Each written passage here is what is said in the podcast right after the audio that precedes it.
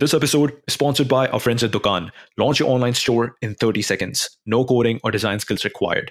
Whether you are a small business trying to go online, a teacher looking to set up digital presence, or you just want to sell a goat, Dukaan is your one stop solution. At the start of the pandemic, when small businesses were struggling, Dukan helped over a million merchants move from offline to online.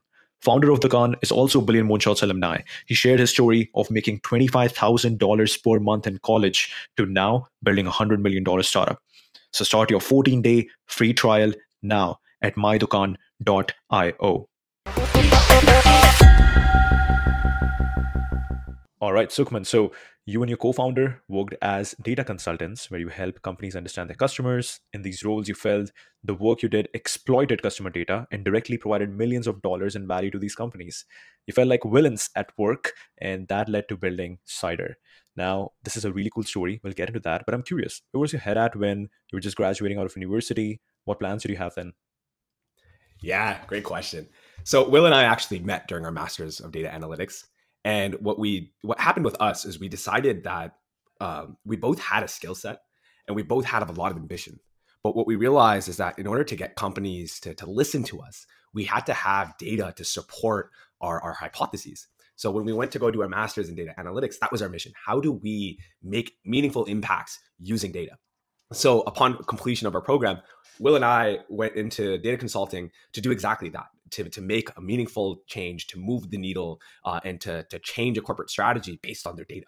And, and, and we and learned a lot during this time. Uh, I think we both went into consulting because it's high exposure. Uh, we worked with tons of different companies um, and tons of different problem areas and tons of different industries. And, and we're kind of exposed to the general realm of data in a, in a very cool way that you wouldn't have been able to just working at one company uh, particularly. So for us, I think that coming out of school, it was really how do we dive as deep as possible into this realm of, of, of data and, and AI and analytics. Right. Okay, that makes sense. And yeah, let's talk about like when you got into uh, Deloitte. When you were working at Deloitte, what was going through your mind?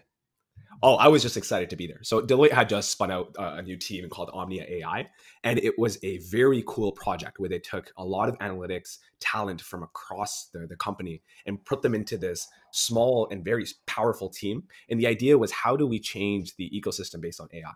Everyone kind of knew that AI was going to change the world, but nobody really knew how what that meant for a practical business.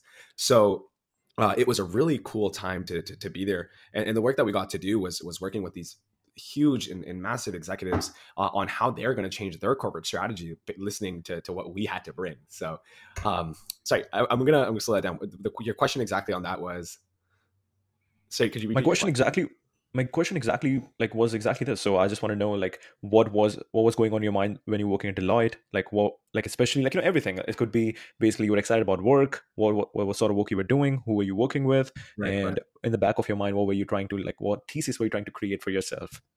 Yeah, yeah, that's exactly it. And so, so like I was saying, there's, there's tons of different industries that that we were working in, and, and some of the cool problem areas was helping. Uh, there, we went from everywhere from like not for profit organizations, helping them come up with a way to make uh, better, get better donors, to working with a mining institution for autonomous mining. How do you get more out of the ground without putting people at risk who are who are underground right there? Um, to all the way to insurance. How do we speed up the insurance process? People who don't need to be waiting. How do we make sure that they're getting their claims uh, handled in, in a timely and fashionable manner? So I, I, always knew data was powerful, but seeing it come to life was was a, different situation because there was a lot of change that we were able to make. Unfortunately, not all the changes that were happening were good, but there was so much that can be created because of data. Yeah, data is definitely important, right? Because when you have to the when you have to make these massive decisions, it's better to make data-driven decisions than just based on instinct because you are affecting so many lives, a big industry, a big company. Now, when did you think and what exactly happened where you thought that okay it's maybe it's not that good?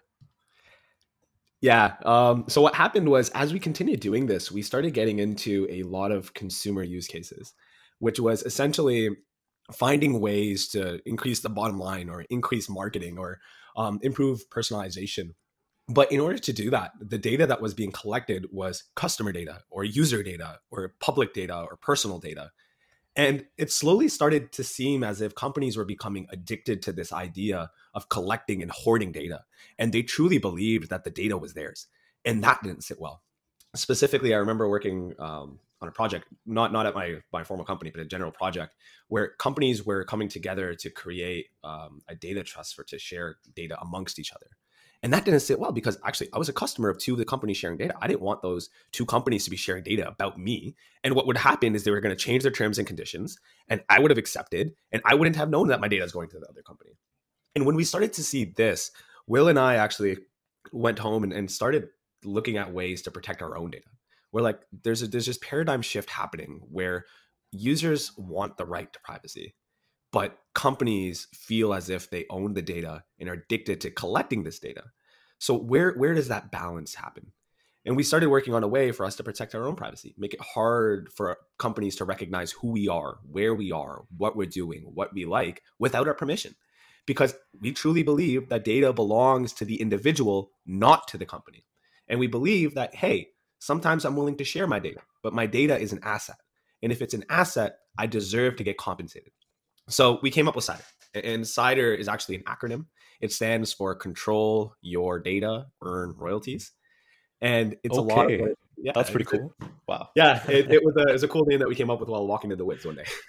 nice, nice. I love it because same like exactly last year, me and my buddy we were like we were building a dating startup. We were like, what should we name this? And then we go to Goa. Goa is a like vacation yeah. destination in India, and that's where we went hotel. And we're like, let's name it one because it's about finding that one person. But yeah, anyways, that's a cool way to come up with, with a name. Yeah, please go ahead.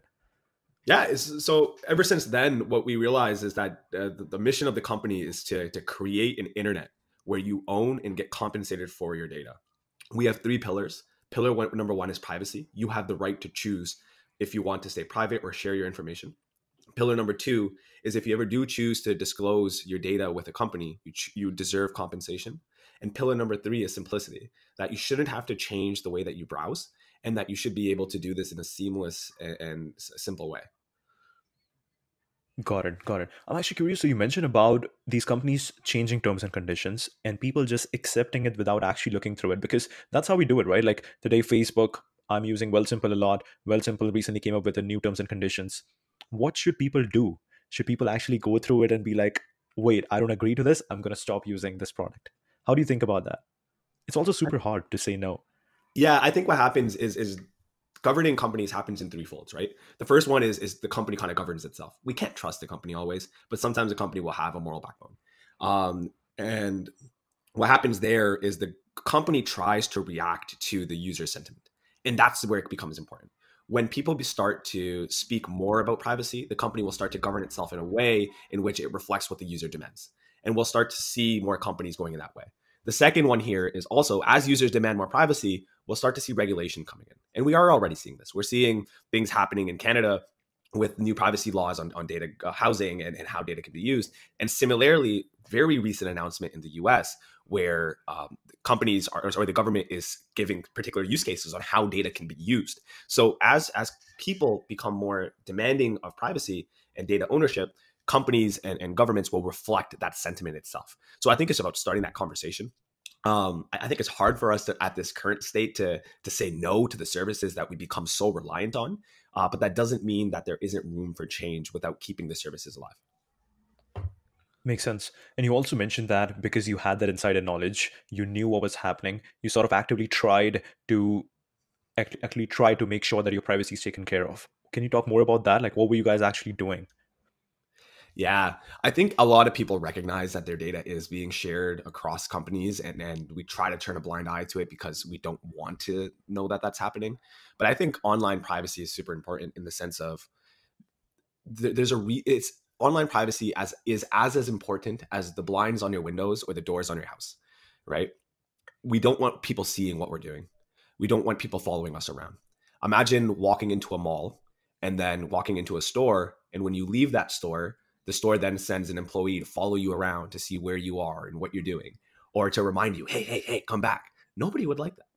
And but the problem is it's happening all the time online. And we don't want to believe it. And, and the companies make it really hard because they don't want us to see it. So they kind of hide it in, in, the background of your browser through things like cookies and trackers and pixels.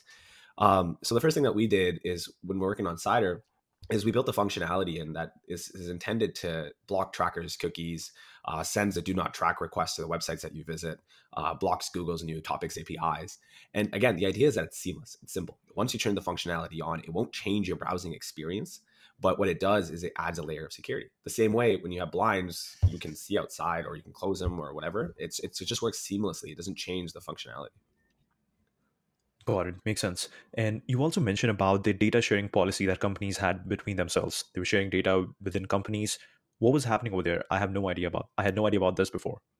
Yeah, it was a trial. I actually don't know if it ended up going through, but essentially, three large companies uh, were talking about the idea of, of sharing customer information. And because they were large, they, they probably had a lot of overlap. And the purpose of this was to try and see if you can build efficiencies. So here's the situation companies want to use this data because it's valuable. It helps drive better marketing, which ends up leading to more sales. But the problem is, companies a lot of times can only collect the information on their customers based on the interactions that they have with their customers. So you might see someone who showed up on your website, how long they were on your website, what they looked at, and then they leave. That's limited. Um, so what they want to do is they want to follow you around, or what they want to do is they want to see if they can get other information about you from other sources. Now, here's my theory. My theory is, hey, if you want to get to know me, that's totally fine. But it should be done in an ethical and, and in conscious manner that respects my privacy. So first thing that needs to happen is you need to ask me. You can't just go to a different company and take it from me. So there needs to be a way to permission a permission based ethical manner in order to source this data. And the second component then here becomes it's like, okay, cool. Now you have my information. That's cool. What are you going to do with that information? I need to be okay with understanding that. Um, are you going? You should not be giving it forward. That's the first thing. But number two, are you using it to target me with personalized products? Hey, that's actually kind of interesting. I might be interested in what you have to give me instead of pure randomness. So that brings utility to both of us, and that totally makes sense. So in that case, data then brings value to both components here. Data brings value to the user, and data brings value to the company. And what needs to happen is you need to do that in an in a ethical, permission based manner. And then the third thing here that happens is once you have permission, the quality of data becomes better for the companies as well because i'm saying hey yeah i'm willing to share this information. So what you're getting is is data that is vetted it's true um, and it's it's usable and and it creates an ecosystem of, of respect transparency and reliability. That makes so much sense. If you just ask and if the user is ready they might be maybe they might share even more high quality data with you. Uh, that's that could that might happen. I'm curious. so, sorry go ahead. Yeah please go ahead yeah, and maybe to build into that, here's here's where I see it going. And this is this is my theory theory of where the world is going to go. Data is an asset. Data is like cash. What we do with cash is we don't just kind of hand it out everywhere we go, saying, "Hey, look, I have cash." What happens with cash is we store it, and then we choose when to uh, give it to someone, and that's kind of like spending it. The way that the internet works is you're able to access services by sharing your data. That's how it works. But right now, we don't know how much we're paying. I don't know how much I'm paying Google. I don't know how much I'm paying Facebook. I don't know how much I'm paying any of the websites I go to, but they're taking my data, data is an asset. I believe in a future where it's going to be a transparent and clear interaction where you have your data stored in a, in a very powerful mechanism, whether it be a decentralized blockchain like Cider or whether it be some sort of data bank or data trust. And then you're able to pay for those services using your data. But then it will be a clear transaction and there will be an endpoint to that transaction. What happens is when you leave, you have the right to say, okay, I'm going to stop paying you now. You're not going to take any more data from me. And those are conversations that are not happening in today's data ecosystem, but what need to happen. Let's dive more into this. So, why do we need a decentralized blockchain for making sure that the system actually works and efficiently works? So, I'm, a purist on this one. Um, what the reason why I believe it is because in a system where you have a blockchain, it makes it a lot more difficult for any bad actor uh, to be able to, to jump on board. It also reduces the likelihood of a hack and, and being able to pass on data. A lot of times, what happens is your data is stored by these companies and those companies don't have the best privacy policies so they it gets hacked and your data gets taken imagine storing your money in a bank without a proper vault and, and your money gets taken away hmm. right so in the same way we need to make sure that the security layers around your data are powerful and robust so what we've done is we've we're working on a system that essentially de- uh, encrypts your data and makes it so that even if someone accesses it even if someone breaks into that vault they cannot um, they cannot actually uh, see what your data is saying. It's just mumbo jumbo. Then what we have is a smart contract which says with only with your permission, only when you give permission can your data be decrypted and, and be shared. And and that's the power of it. Because even if we wanted to access that information. We can't. It's encrypted. It's only with the user's permission that that can occur. And I think tools like that is what creates true data ownership.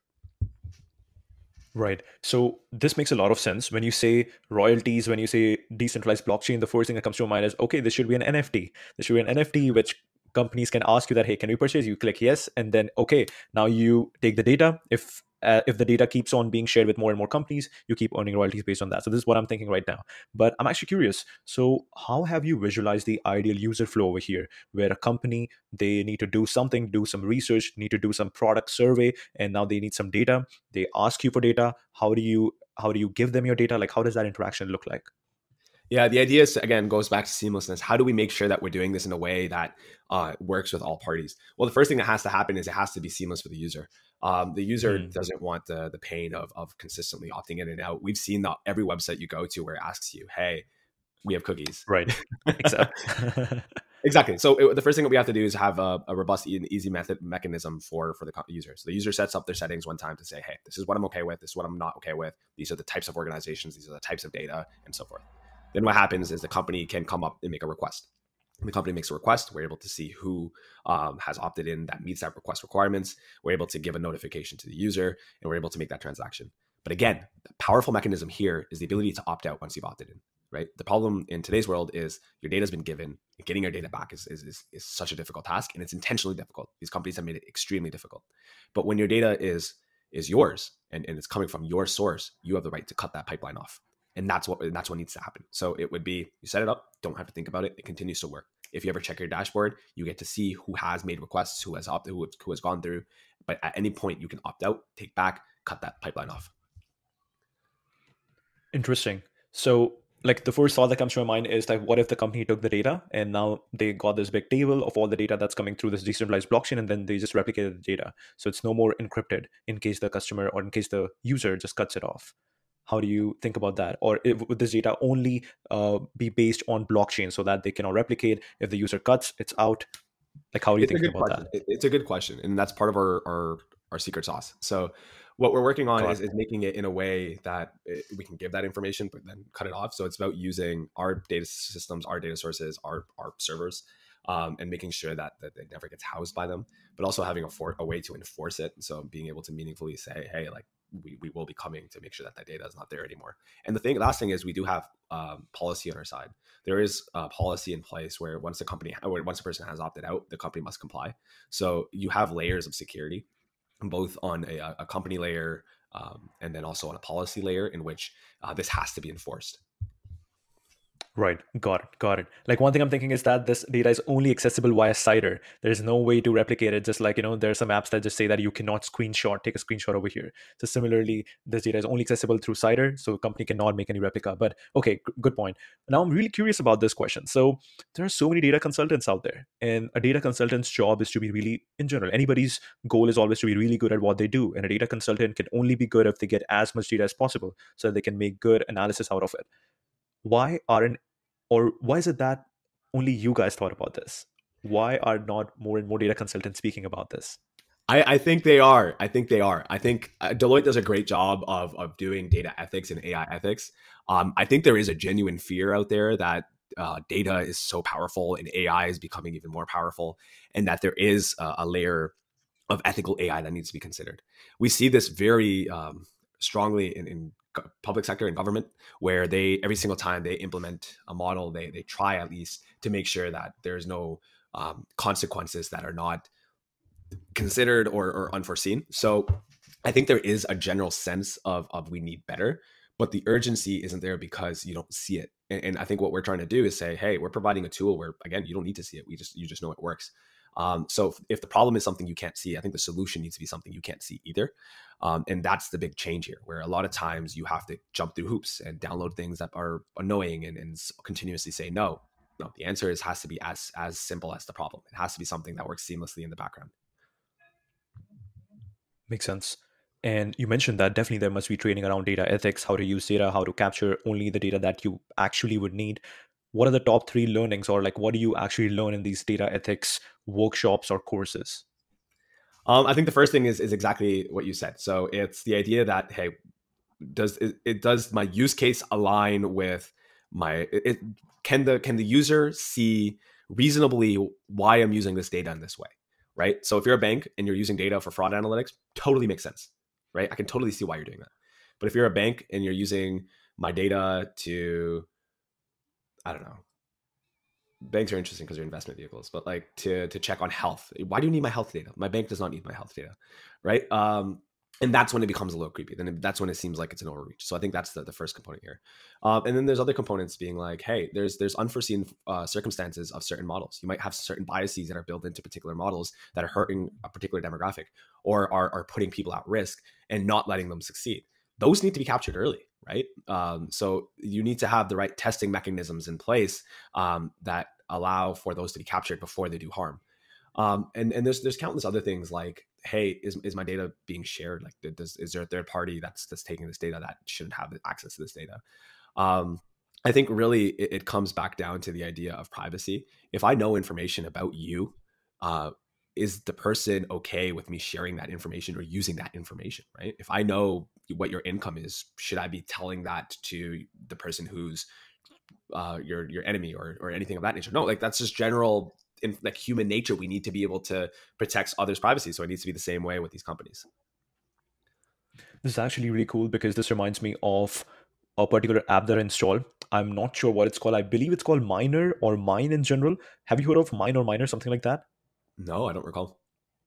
Okay, so what they basically do is they basically show you that what all companies have your data. Right. From the on the internet overall. And what happens is now they show you all the data and you can with one click of button they will send an email to them that hey i do not want my data with you. Could you please delete it? And then it also shows you steps that okay today you send that email. The next step is when they actually respond. And the third step is when they actually delete your data so they actually track the progress of all the companies that have your data, who you have sent this email, please read your data, and finally when they actually delete your data. So that I thought I think is really cool what they're doing. Oh, I agree, and I've seen other tools like that. So I haven't seen Miner in specific, but I've seen definitely other tools that do that, and I, and I absolutely love it. I love that one. I love that people are using these tools because it means that they're stepping up to to own what mm. is hmm. theirs. Uh, and I love too that there are tools out there that are making this more accessible, right? Because like I said, these companies make it extremely difficult to um, to do that. I think what becomes a little bit more difficult there um, is is that not all these tools are free. I, I wish they were a little mm. bit more accessible. Um, and, and that's one of our missions again simplicity make it free um, and then the other thing is uh, I, I wish they were less visible right like, like i said like these ones you have to go through a manual process of, of this is what you got to do then this is what you got to do mm. so I, I, love these tools because I, I principally i stand 100% with them what i'd also be curious about and i think some tools do this so i don't know if the one that you mentioned is hey these companies have your data i'm curious to know hey these companies have your data and this is how much your data is worth like like give that person the option to say hey i'm actually okay with that person having my data but hey make them pay me um, so I think data has value, and, and, and, we need to make sure we also look at it from that angle as well. Data is an investment vehicle, data is a purchasing vehicle, um, and and it's not just about hoarding it, but it's also about understanding it and, and recognizing that value. Makes sense. I'm, I'm really curious. So you mentioned what your data is worth at Deloitte. Do you think, or in general, being a data consultant, are you are you trying to evaluate that whose data and how what's the worth of this particular person's data?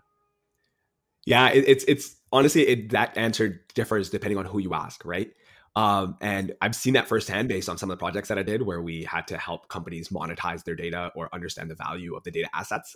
And depending on what model you use, you can evaluate that um, data differently. The truth be told, the only way that that will ever happen, that we have a true value of data, is once we have a fair um, and transparent data exchange between users and, and companies. Because then you can say, hey, the user is not willing to share their data unless you give this much and the company's willing to give a certain price. And once you have a fair and transparent exchange is when you'll get the true value of data. Um, there are other ways to do it as well. Um, I, I, think one of the there's this a, really cool I, I, can't a book i read or something of that nature where they talked about if you paid for alternatives to google how much would you be paying? And it's something right. the magnitude of like 120 something dollars so right there, there you go. Your the value of your data to Google is 120 something dollars, right? Uh, what we've done is we've done some forecasting to say, uh, hey, uh, people can make about 144 dollars a year uh, just passively uh, collecting and, and, seeing insights. Or or another way to see it is how much do you think uh, the ads you see? What's the value of all the ads you see in a year? Right? There's your data is being used in so many different ways, and it's in the hundreds of dollars for sure. That's pretty cool. You mentioned ads, and I just want to know from you that being a data consultant being or being in the data world how you think about being what's the right word? Being uh like not affected by ads. Do how many ads you actually click on? Uh the idea of being like desensitized to the ads? Exactly exactly. I was trying to well, come up with, with that word yeah. See, see, that's an interesting one, right? Because companies recognize that too. Companies recognize that people are becoming desensitized, uh, and they're working on ways to sensitize you again. And that's that's both beautiful but also scary because let's think about this on a motive perspective. The motive here is, hey, I need to do something, anything, to make this person click, right? And every company is competing for your click because you have a certain number of time or a certain number of dollars you're going to spend. So it's beautiful in the sense that we have this crazy um, competition but it's also scary in the sense that as they become more and more desperate for your click, they become more and more desperate for your data because they want to personalize and they become more and more desperate to become interwoven and, and put in the middle of your content and, and become more intrusive. So it, it's both a, a, gift and a curse in that sense, right? Where it's companies recognize that they need to personalize in order to stand out. With to personalize, you need data. For data, you become desperate and then you do some things that you probably that the consumer wouldn't be happy with right or trade that around and now say hey actually i'm going to just create a direct relationship with this customer and i'm going to ethically access their data and i'm going to give them stuff that matters to them now imagine seeing half the ads that you were seeing before uh, and then getting ads that are highly relevant to you and stuff that you actually care about and you're not becoming desensitized um, and, and, i think that's what it is that's how, and that's how it should be uh, i'm not i'm not necessarily against ads i think uh, ads provide us a lot of free services that we wouldn't get access to otherwise but what I am for is is hmm. doing it in a way again that respects the user. It's about right, restoring definitely. balance to the internet. I think. Definitely, definitely. I believe that as I'm also looking at ads, I'm, I'm also trying to analyze, okay, how do I, do I click on any ads? I don't think I'm clicking on any ads. So why are these companies spending so much? But what I also understand is because there's an ad, now i'm aware of it and it's a long term effect. It's really hard for mm-hmm. companies to now like say that okay we're going to run an ad today. If the ctr is 2% we failed. No. I believe that now they have to think more long term that okay let's run these ads for 2 months and then we will see a change in people's mind that okay for this category they think about our name. Our name is synonymous for this category and that's why they will maybe buy physically not even online. So it's really hard to find the uh, direct direct roi for the ads that they're running right now. Yeah, that's exactly it. A lot of these ads are not intended for you to uh, use right now. They know that you're going to need this in three months from now, and that's what mm, it is, right? Exactly. If they if they know you're exactly. a founder and you're starting something, they know that six months from now you're going to need a CRM. Let's target them now, so when they need a CRM, they think of us, right? And Definitely, I think HubSpot is doing a great job at this. I think CRM is a great example. I think HubSpot is a great example where it's all about HubSpot Podcast Network. They have, I think they have a really cool strategy. So, what they're doing is they are basically finding these podcasts that are heard by founders. And mainly, I would see that, okay, podcast is not something that everybody has the patience to listen to. There are some, okay, again, it's my hypothesis, but I believe that there's a, a huge concentration of people who are founders who listen to podcasts and what happens is that now that now because you have a huge concentration of founders over here listening to these great podcasts, HubSpot picks them. HubSpot is like, okay, we'll manage all the backend. You just focus on make, creating good content. We'll manage partnership. We'll give you the money. We'll give you the post production, high quality post production. You just focus on content. And now what you have to do, just keep running these 30 second ads of HubSpot and keep building them up to it. So I can see like there's so many HubSpot podcasts that I listen to, and I never thought of buying them before, but now that I need a CRM, I'm considering buying HubSpot. So that's really yeah. interesting. I mean, I mean, let's think about this from the perspective of the company. It's all about being in the right place at the right time with the right person, and, and it sounds like they're doing that, and that that's effective. Uh, but getting to the right person at the right time at the right place is is a very tricky data question. Exactly, exactly. That's so true. All right, so let's talk about your founder story now. So, did you just quit your job one day at Deloitte and be like, "All right, now I'm going control your data, earn royalty only"? Um, yeah, it was actually side of desk for a while. I, I, me and Will were like, hey, let's just let's do this. Let's build something. Let's see how it goes. We initially built it for ourselves. It, it's a browser extension that blocked cookies, trackers, ads, and send a do not require track request. It was seamless. Nobody noticed that it was on. Um, I've showed it to a couple of friends. They're like, hey, what? what? Like, send me that. And and, and it, it just kind of took from there where we realized, hey, we, maybe we're onto something here. Like, there clearly is a problem. We solved it for ourselves. Others want it solved as well. Um, put up a landing page, uh, zero advertising, and, and we started seeing thousands of people showing up to our website. Um, and, and, we had so many people signing up for the wait list. We're like, okay, definitely onto something now. That's when we started taking it a little bit more seriously. Um, what really helped us, and, and I think it, this is uh, true for a lot of a lot of companies, is we got into this accelerator, Berkeley Skydeck. Love them. They're they're absolutely incredible. Um, a lot of times people look at accelerators as, as a destination. The, the accelerators are, are, a launching pad to help you succeed, and they succeed when you succeed. So Ber- Berkeley Skydeck was is very institutional to us to, to help us um, figure out how to effectively grow, how to effectively build and effectively scale, but also provide the right advisory environment. Uh, so now we are we're, we're, back and forth from from San Francisco and Toronto, uh, obviously doing Cider full time, um, and and it's it's a rewarding journey, and and it has a lot to do with the idea that it's not just a product; it really is a mission where we are trying to create an internet where you own and get compensated for your data. Um, and that mission drives us. It, it's a good one. It's fun um, because we're rethinking how the entire internet works, and you don't get to do that every day. Um, so I, I'm just excited that that that's the day job. Definitely, definitely. I think it's definitely rewarding. Uh, I'm curious. So you mentioned that you suddenly got a huge amount of traffic online. Where were you initially getting a lot of traffic from? Were just people searching that, hey, privacy, give me an extension that blocks my ad. I don't want to go for ad block. Let's go Cyder. Ad block is actually not one of our main drivers. Like I, don't think people think of ad block when they think of Cyder. I think it's it's really the acronym control your data or earn royalties. Um, people were just searching for ways to control their data, and that just validated the fact that people want this, right?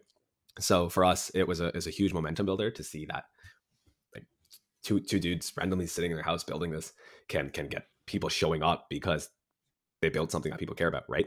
Um, and, and again, it's, it's it's just really the fact that I guess having a cool name, but but having the right message that for, for people to read is is really what it is. Right. And did you guys build on your own, or did you have some sort of? Did you hire software engineers yeah, Will's Will's relatively technical, so he was able to to work on it. We also brought in uh, a friend of ours, Ian. Shoutouts to Ian, great gentleman. Uh, he was helping us throughout the entire thing, and we had some amazing advisory. Uh, one of my friends, uh, I won't say his name because he's very privacy oriented, but good friend since when I was a kid. Um, he based out of based out of SF. He's been advising us throughout this entire entire uh, thing, and he's just been really great. So we had a good team around us the whole time, um, and we were able to do this. I think what we learned later on, and maybe my advice to, to new founders is when you do MVP, really think MVP. We when you're when you're thinking of changing the internet, you think of all these crazy big ideas, but when it comes to building an MVP, you have to be simple. Uh, and I think that was a, a, thing that we got stuck in where we tried to build all these big and fancy things, but really we needed to start off as easy and simple as possible and build from there. Um, but I, I think we're getting a grasp of that now. We're getting better at it, at least. Definitely. What What did your first MVP look like? Uh, the first demo, uh, uh, the first demo looks similar to where it is now, but we we ended up like when we were first ideating it, we created these crazy dashboards that had no purpose other than looking cool. So there was like, here's your data, here's what cool insights we have about you, and um, a lot of randomness that was eye candy but not functional. Um, we also started building in other things like, okay, like if we wanted to do early monetization, what if we did uh, search and we started building search partnerships and we're like, okay, what if we did uh, landing pages and home pages? And we had so much because we're reimagining the internet, right? Like you just like, what is internet? Internet is searching, landing, uh, buying, uh, finding, sharing. And we're thinking uh, of ways to change all of that but that, that was the problem right when you're starting with an mvp you have to start small you have to start with a particular use case in a, in a very um, very particular audience. So we scaled a lot back and we spent a lot of dev hours on stuff that honestly we'll do later, but shouldn't have been the MVP. Right. This this definitely reminds me of someone who mentioned someone who came on the pod and he mentioned a really good good example of building an MVP. So he's like, hey, if you want to travel from point A to point B, ideally you would need a car. Now, an MVP is not a broken car. MVP is a skateboard.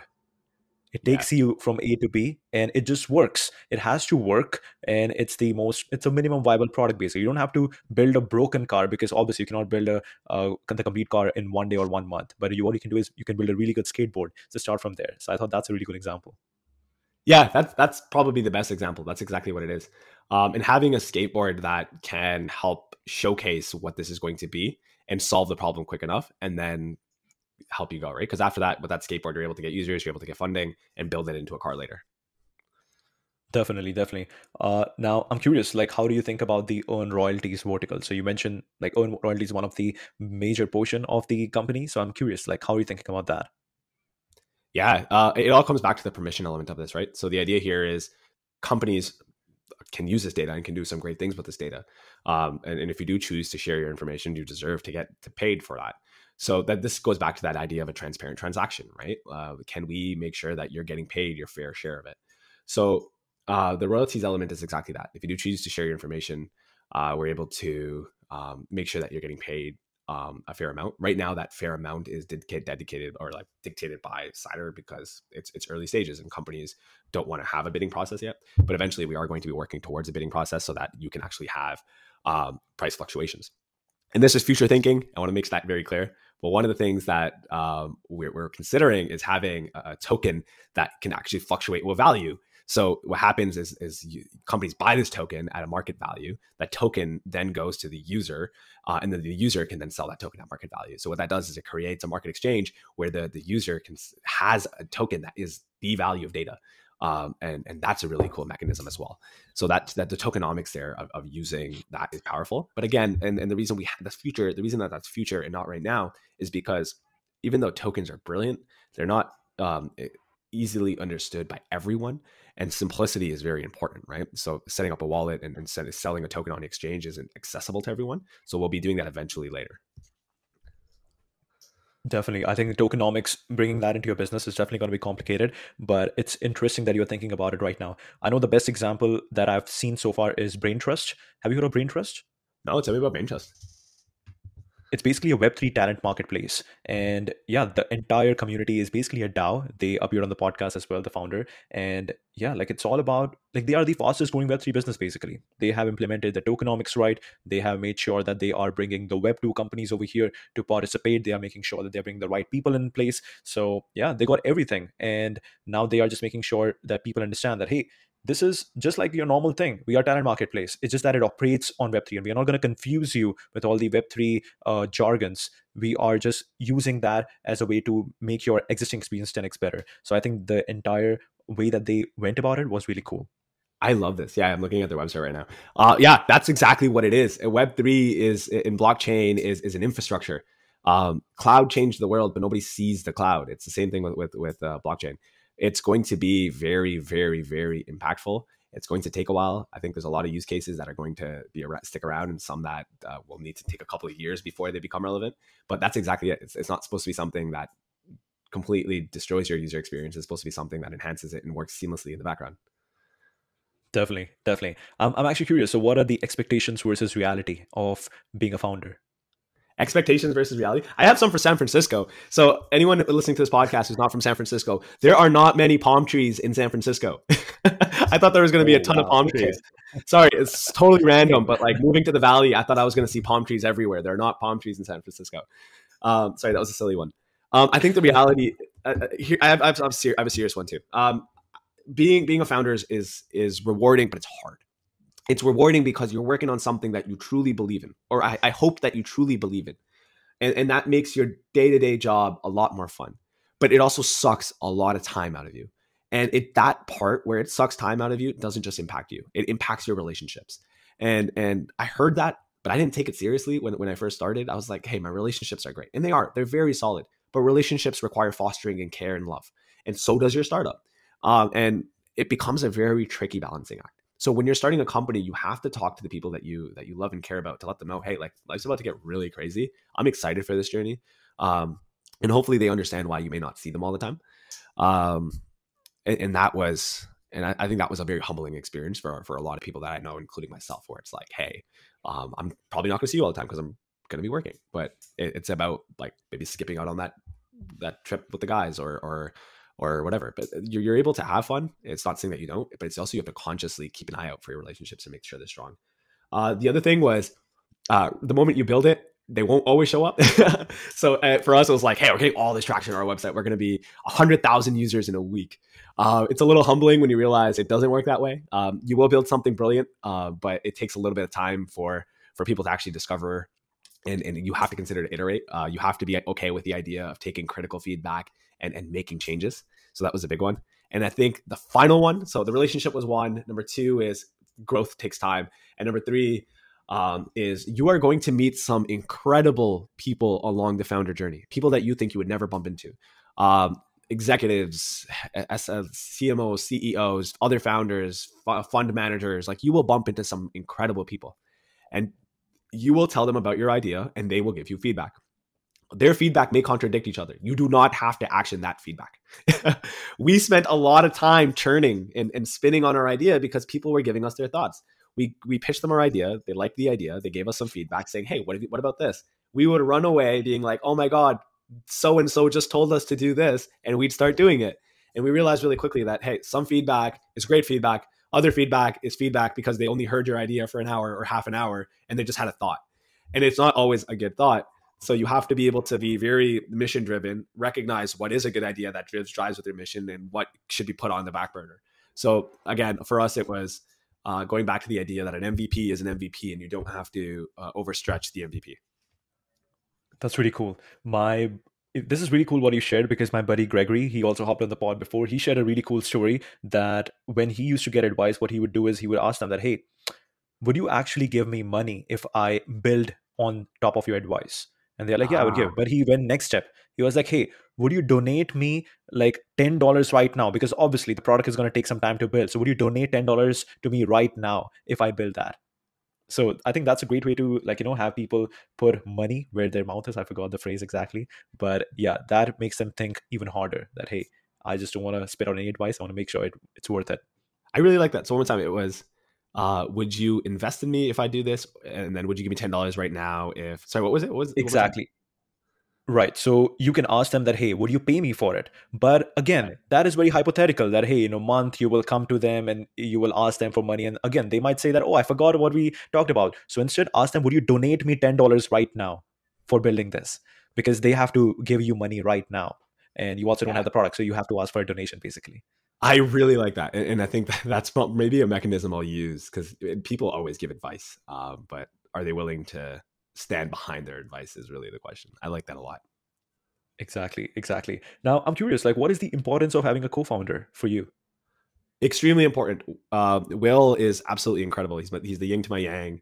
Um, the, the joke is that I'm bearded Will and he's beardless Sukhman. Um, we we get along very well and we complement each other very well both in skill sets and personality. So, um, I'll, I'll, actually, I'm going to be brutally honest here. What happens is everyone kind of goes through their flows, right? I'm going through a flow right now where I'm super motivated in the market. Um, and there's going to be a flow where I'm exhausted and, work seems like a drag. And those are the moments where, where co-founders are the most important because if it's just one single person, it's really hard to get out of those drags. And if you're founding a company and you get stuck in a drag, it becomes very easy to quit. But when you have a co-founder that you're accountable to, that you have meetings with, that you have to get work done by, it holds each other accountable, right? And that's very, very, very critical. Where we're we're two, we're two guys building something. We don't have to have something done by Thursday, but I promised him I'll get it done by Thursday, so I'm going to get it done by Thursday. So having a co-founder is very important in that perspective. And I think uh, Paul Graham talks about that a lot. The other one is is complementary skill sets. So Will is far more technical than I am, and I'm far more I'm not far more strategic. I have a more strategic background than he does, um, and I think that comp, uh, complementary skill set allows us to build, think, and create in, in a very cool cycle, right? Where uh, we're able to brain, brainstorm, ideate, build, brainstorm, ideate, build, and then that cycle keeps going. Um, and having those complementary skill sets makes the business. I hate operations. He loves operations. He can do accounting and finance and all that good stuff man, all I want to do is think about the product and marketing, and he's so good at the other stuff. So I appreciate it to that. So I think having a co-founder is really important. I've actually seen firsthand a lot of uh, founders who um, didn't have co-founders, and unfortunately, they fell into that stump that I talked about and just never came out of it. They actually either ended up pivoting or they just stuck with their day jobs. So it's really important to to have someone to keep you accountable definitely very important i believe. Yeah last year I, when i was building my thing i met my childhood buddy and we were like hey instead of just hanging out and having beers why not build something together? Uh, that's how we got also going to spend more time together because or why not yeah, both hang out and build guy. something together? Exactly exactly exactly. And i think just the energy of having two guys we're talking about one thing and think of these crazy ideas exactly as you mentioned right? Like thinking about that oh we're going to crush this 100k users the very first day. We were doing the same thing like thinking yeah. about the uh, the our one 4.0 like the fourth version of how it would look like. Like we had this entire roadmap so it was super cool. Uh yeah that, that's that's the best time. I'm, I'm actually curious. So you i saw you guys have put out two videos. Feel free feel free to not answer this if you're not comfortable but i'm curious yeah. you put out two videos of yc getting into yc or the application video for yc what was that process like? How did it turn out? Can you share more about that Yeah, I'll start off by saying we didn't get into YC, but those videos were super, super useful. Um, hmm. So our, one of our videos didn't go viral, but it was very popular. Like I think it was the most watched YC video of a certain cohort or whatever. And we got thousands of people showing up to our website just from that video. Um, and we got tons of comments saying, "Hey, this is a brilliant idea. This is going to go so far. This is amazing." Sure, we didn't get into YC, but that that validated a lot of, of what we were building. Um, and, and a crazy thing came out of that. So true story. We were at a conference in Toronto called Collision, and every every so often someone will walk up to us being like, "Hey, you're those two guys from that YC video. You're building that thing." Uh, oh, wow. And it, it, was crazy. It felt like celebrities at a tech conference, um, and to the point where these three three kids uh, from U of T, I don't want to call them kids. Uh, these three three uh, gentlemen from U of T uh, ran up to us at one of the events and were like, "Hey, you're you're Will and Sukhman. Uh, we saw your your YC video. We're obsessed with your idea. We want to work for you." And that was such a rewarding moment and it really made us realize that hey like this is something that that people are willing to to work on be, they're out of their way so I, I, think even though we didn't get into yc it, it, was still such such a rewarding process um, and, and again like it worked out for the best of us. We got into a bunch of accelerators. We ended up choosing berkeley skydeck uh, because of, of their advisory network. It was it was incredible. Um, but uh, I, I do not regret applying at all. Definitely. I think what you guys should do is you should update the title to update rejected because there's just so much success bias out there. People are only seeing the startups that are coming out that they just think that hey everything everyone who goes into YC they just everyone who applies for YC they just, they just get in. So you have to do something like that to uh, capitalize on that rejection. I'm doing it as we speak right now. Perfect. Let's do it. Let's do it. All right. So my final question is, Sukhman, do you today believe that you are still a villain at work? Prashant, it's a brilliant question. I love it. Um, I hope not. I really hope not. No, I, I don't. I don't think. At least I don't. I don't believe I'm the villain anymore. I, I feel like I'm fighting for a cause. Um, I, I, hope there's no unforeseen circumstances of, of what I'm fighting for. But I, I do believe that the world should be one in which you have the right to privacy, in which you have the right to be compensated whenever you choose to share your assets, such as your data, and one where this can be done in a seamless way. I do think that's going to be a better world than the world that we live in today. I do think it's going to be a more equitable, equitable, equitable world than we live in today. Um, and and it's the reason why I, why I get up in the morning. So I hope I'm making I'm not the villain anymore because I don't want to wake up to be the villain. Definitely. So, Sukhman, this was really good. Thank you so much for coming on. Well, my pleasure, Prashant. Thank you so much for having me. Um, I want to say thank you to you because you gave a platform to a lot of companies and, and a lot of people listening who um, who are looking to go down this journey. So, to shout outs to you and, and, and the whole team to, to for putting this podcast together. And anyone listening who has an idea, my recommendation is just get started. A small step today might motivate an idea tomorrow, might make a connection the day after that. That might snowball into something beautiful. So go make something beautiful, um, even if it's something small. Definitely. Definitely. Thank you so much. This was good. Thank you. Appreciate it. Have a good one.